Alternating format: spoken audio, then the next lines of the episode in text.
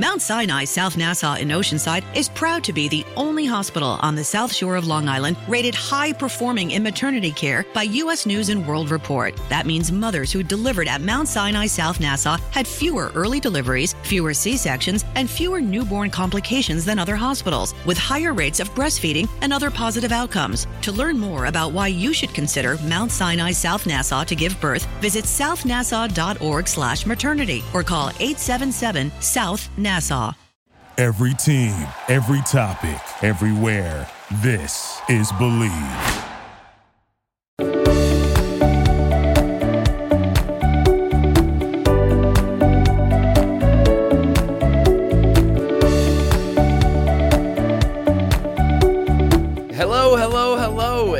Welcome back into another episode of Bleav in the ATP Tour. I am your host, Jacob Sersosimo, and today you're listening on the Bleav Podcast Network, the number one podcast network for professionals. What a show we got for you today. We're going to kind of break down the first week of Wimbledon. Was there some drama?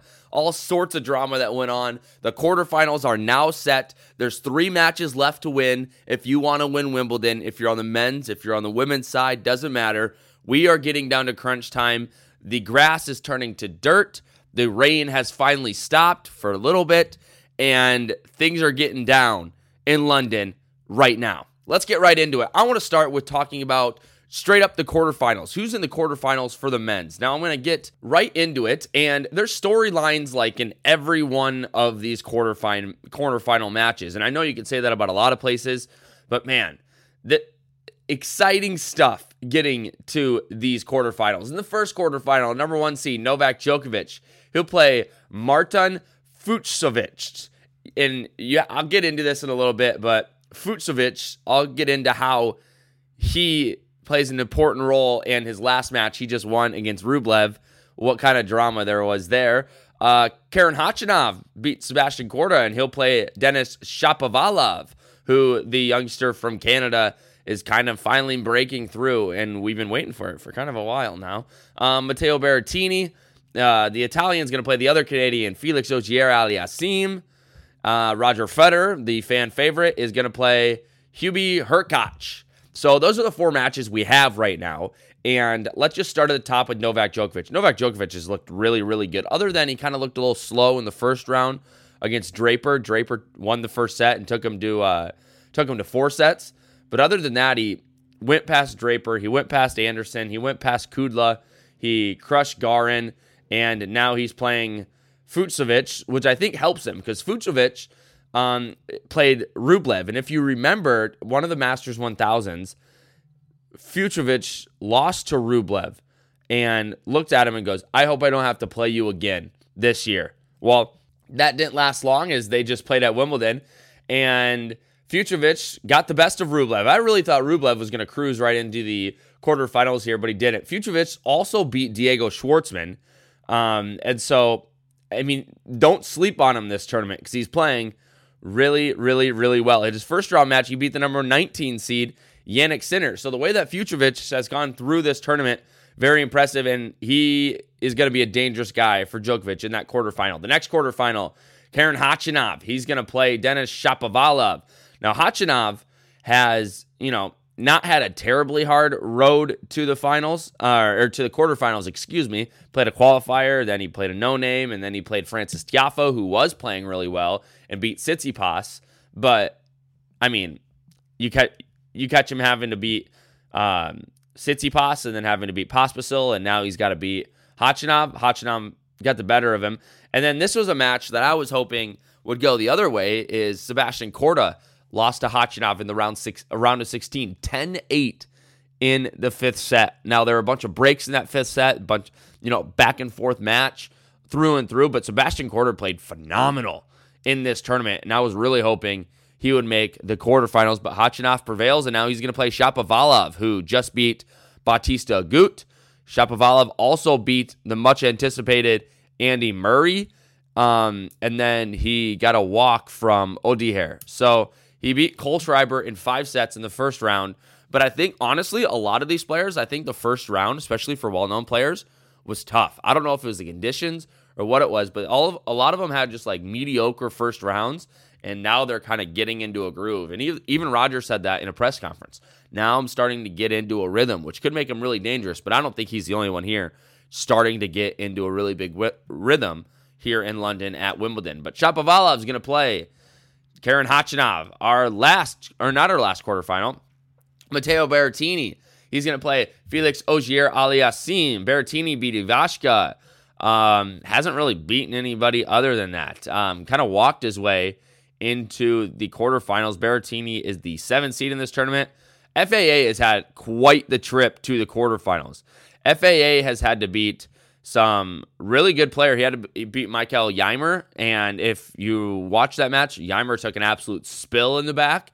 Um, FAA had to beat Nick Kyrgios after losing the first set and then coming back in the second set. Kyrgios couldn't do anymore. I believe, don't quote me on this, I believe it was an abdominal issue he was having.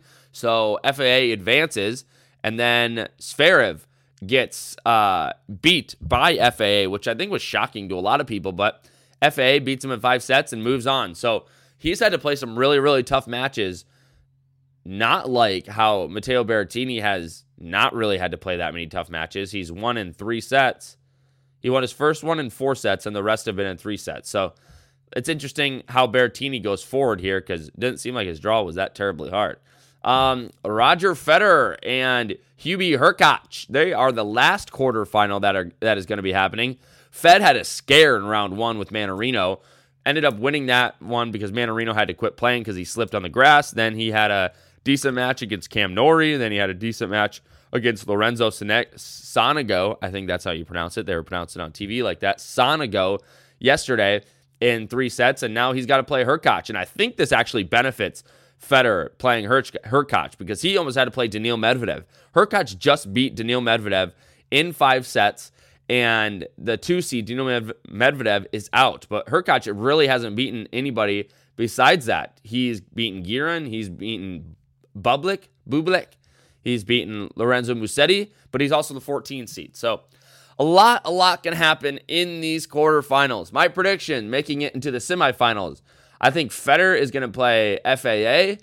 I think Shapovalov is going to play Djokovic. That's my predictions moving into the semifinals of Roland Garros. And after that, I think it's going to be Djokovic, Federer, and I have no idea. I, I, I mean the the tennis fan in me says Fed's gonna pull something out and be the goat like he always is. The other part of me is like, dude, be real. Djokovic is playing stupid good. I have I have no idea. And for once I can't really give you an answer. I wish I could give you an answer, but to be honest, Literally anything could happen. Federer could lose to a no name, like he almost did in the first round. This Fucsovics is playing really well. He could even beat Djokovic in the quarters. Well, I think do I think he will? No, but a lot, a lot of tennis to be played, and a lot can happen in that short amount of time over the next five days or so. All right, let's talk some storylines the first week of Wimbledon. First one, I'm going to start with some first round matches that were a little uncomfortable for some people and actually ruined some people's tournaments, and that is the conditions at Wimbledon. Now, there's a huge uproar, especially after Mannarino went down. Mannarino slipped, he got hurt. And then right after that, the next match, Serena Williams tweaked or slipped or foot got stuck. I can't re- it's not really clear what she did, but I know she slipped a little bit. She retires. She's done. She's out of the tournament. Djokovic slips in his match. Federer comes out and says, "Yeah, it is slick out there. Like it is damp under the roof, and it is, you know, it can be hard to play in the first couple of rounds because of how damp um and you know the moisture in the grass and in the air and it didn't help that the roof was closed and so that was a big big problem early on in this tournament just because the ground wasn't dry yet and Federer said that he said you know it usually takes a couple rounds and the ground gets dry and then you can have better footing but it almost seemed dangerous for a lot of these players. A lot of players slipped in the first couple rounds. And granted, it rained a lot. So it was, you know, it rained a lot in the first week. So the roof was closed a lot. Not only that, but it was humid out there. And all these contributing factors went into not the most ideal conditions. Now, Wimbledon said that the conditions are at the same high standard that they usually have them at, and they check them very close, which I'm sure they do. And I'm going to be honest with you, I just don't think they were that safe of conditions to play tennis on. Now, it might be, be like that every year. Who knows? But gosh, it, it looked dangerous out there. And the way that people were moving was not the normal way that professional tennis players move on a court. So I don't know what the case was. I wasn't there. I don't really, I've never played on grass, but it didn't look terribly safe. So I'm glad we're in the second round here, or not second round, the second week here, and we're to you know, we have a lot drier conditions, a lot less matches on some of these outside courts, and I'm hoping these this grounds crew and this grass can dial it in, and we can actually get some real good, um, you know, matches on some good courts. Now I think we have over the last couple days had some good matches on some good grass courts, but man, it has been a challenge, and it, it it's been scary to watch a few times because people have went down awkwardly. Nick Kyrgios went down awkwardly, things like that that make you kind of hold your breath and you're like, oh God, I, you know, I don't want my best player getting hurt. Should they even be in this tournament? Should they get out of here? That brings me into my next topic. Nick Kyrgios, what a run the Australian had. I mean, the way that he played throughout this tournament, he he looked legit. He looked good, and I thought really he was going to make some noise, and he did make a little noise. He just unfortunately got hurt. But the way that he beat, you know, Hugo Humbert in the first round, nine seven in the, you know, in the fifth set, they had to come back play another day. Then he played doubles with uh, Venus Williams, and then he comes back and he beats Mager, and then he comes back and he played really well against Felix Auger Aliassime. Unfortunately, he had to back out of the tournament, but I remember him saying like, you know, I'm not, I ain't coming to Wimbledon just to like play. Like I'm gonna make some noise, and he did make some noise. Um, it is unbelievable that someone that's been away from the game for so long and chooses not to play a lot of these tournaments this year and last year can just come in and play this well on a completely foreign surface. It's not hard court, it's not clay, it's grass. And not a lot of places have grass where you can practice and get used to it. But it's sheer talent. Sheerly by talent, he comes into this tournament and plays really, really, really well. Um, I'm I'm very look very much looking forward to watching him play the rest of the year here, 2021. Another big storyline: Taylor Fritz he had surgery right before Roland Garros on his knee. And he comes back into this tournament. He wins his first round match in five sets, wins his second round match against Steve Johnson in five sets, and then goes to play Alexander Zverev and barely loses in four sets. I think he raised a lot of eyebrows this week. I think a lot of people are wondering, why are you back playing tennis, dude? You just had knee surgery. He didn't care, and nor should he. He he thought he felt good enough to play. Um, I mean, it was a microscopic knee surgery, I believe. I don't. It wasn't like a whole ACL. Let's chop in there and get some things done. But nevertheless, he just had knee surgery. He was under the knife, and he was back at it at Wimbledon without playing any tune-up tournaments, and he played that well. Sheer athleticism, talent, hard work, everything goes into that, and he gave Zverev a hell of a run in that match. Now, let's go to another American, another young American star. I think he's going to be a star. Sebastian Korda. Sebastian Korda played very, very well in this tournament. And he, I thought he had one of the highest ceilings that anybody in this tournament that he had. I mean, he played phenomenal the whole tournament. He beats uh, Alex de Minaur in the first round, all the way to the third round, where he beats the crowd favorite, the number one Brit, in Daniel Evans. And then he gets to Karen Khachanov and barely loses in a fifth set. Sebastian Korda, I think, raised a lot of eyebrows in this tournament and told a lot of people, hey, I'm here to stay and I'm here to be the number one American. And I think he very well can be the number one American here and not too long. I'm not even sure who the number one American is right now. I'd have to guess it'd be maybe Isner or maybe even Fritz or another guy I'm going to talk about right now. Sebastian Korda, high ceiling. Francis Tiafoe. Let's go, Big Foe. Big Foe ends up beating Tsitsipas in the first round. Yeah, you heard that right. Tsitsipas. Somehow, Francis Tiafoe comes out of the gates and comes flying. He beats Stefano Tsitsipas, and then he goes on to beat Vasek Pospisil, and then loses, to Khachanov, and Khachanov, you know, now we know makes it into the quarterfinals. But Big Foe, man, what a large win on a biggest stage in this sport ends up beating Tsitsipas. And then to back it up in the next round and beat Pospisil, very impressive by the young American. A lot of good tennis being played by some of these young Americans, and I'm really liking what I'm seeing. Although there's no Americans left in the tournament, I am happy with what I saw. Now, probably one of the best feel good stories that we're going to have in this tournament is going to be Andy Murray. Um, to see Andy Murray come back on center, center court, he beats um, Basilashvili, who beat Roger Federer earlier this year. Um, not a bad player, number 24 in the world. He beats him in four sets, moved around really well. He was on center court there. And then he comes down and he beats Oscar Ott in four set, five sets, sorry, in five sets as well. Um, and then goes three sets with Shapo. Now, Shapo is the 10 seed. I kind of expected him to roll Murray here because Murray just played two really, really long matches, emotional matches, physically draining matches, everything on center court in his first two rounds. So I don't think he should be upset. I don't think any Murray fan should be upset the way that he lost to Shapo. Shapo's rolling right now and playing really, really well. But it, it was great to see Andy Murray back. It was great to see him playing well. It was great to see him back at a high level. And I think a lot of players realize that, okay, this is the Andy Murray that we know and love. He's never going to move the way he used to, but this is someone that we think can be playing at a high level for more consistently now and bring him back on tour. We want to play him. He's good for the tour, he's good for the game, and I think a lot of people like him.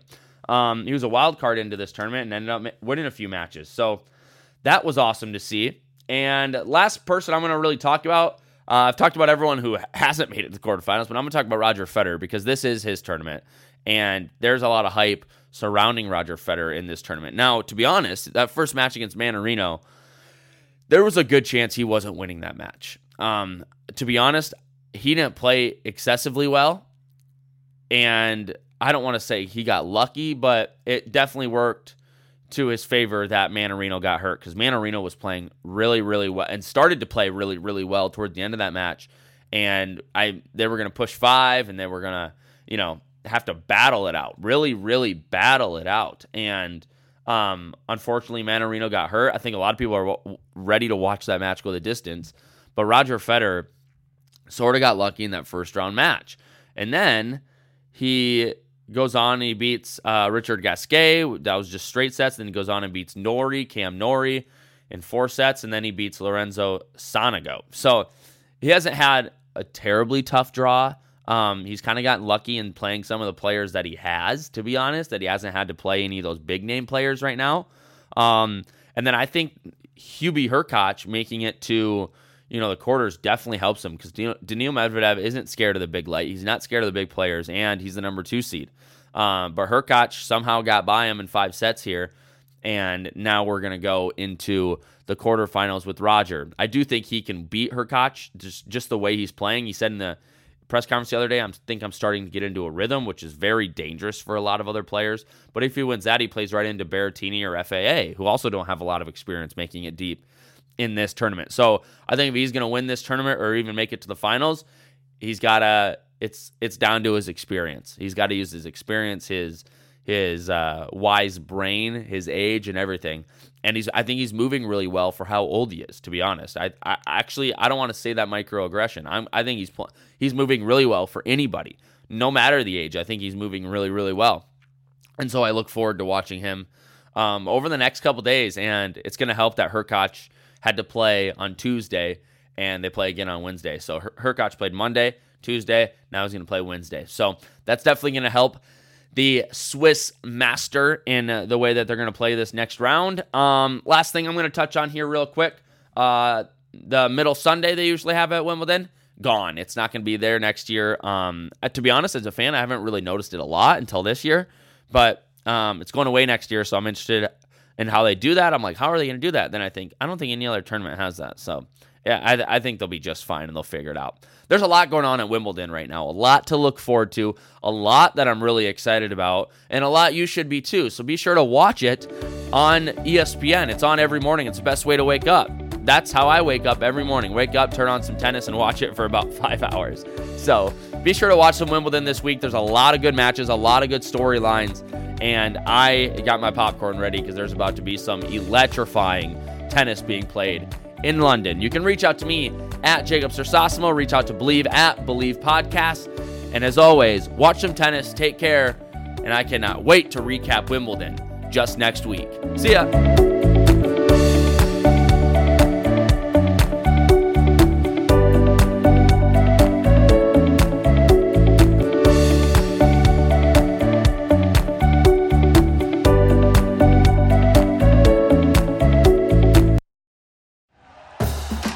For listening to Bleav. You can show support to your host by subscribing to the show and giving us a five star rating on your preferred platform.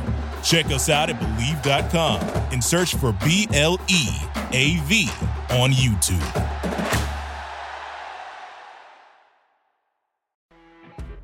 You know, when you're listening to a true crime story that has an unbelievable plot twist that makes you stop in your tracks? That's what our podcast, People Are the Worst, brings you with each episode. I'm Rachel. And I'm Rebecca. We're identical twins who love true crime cases that make you say, didn't see that coming, and we hate the people responsible for them. Listen to People Are the Worst now on Apple, Spotify, or wherever you get your podcasts.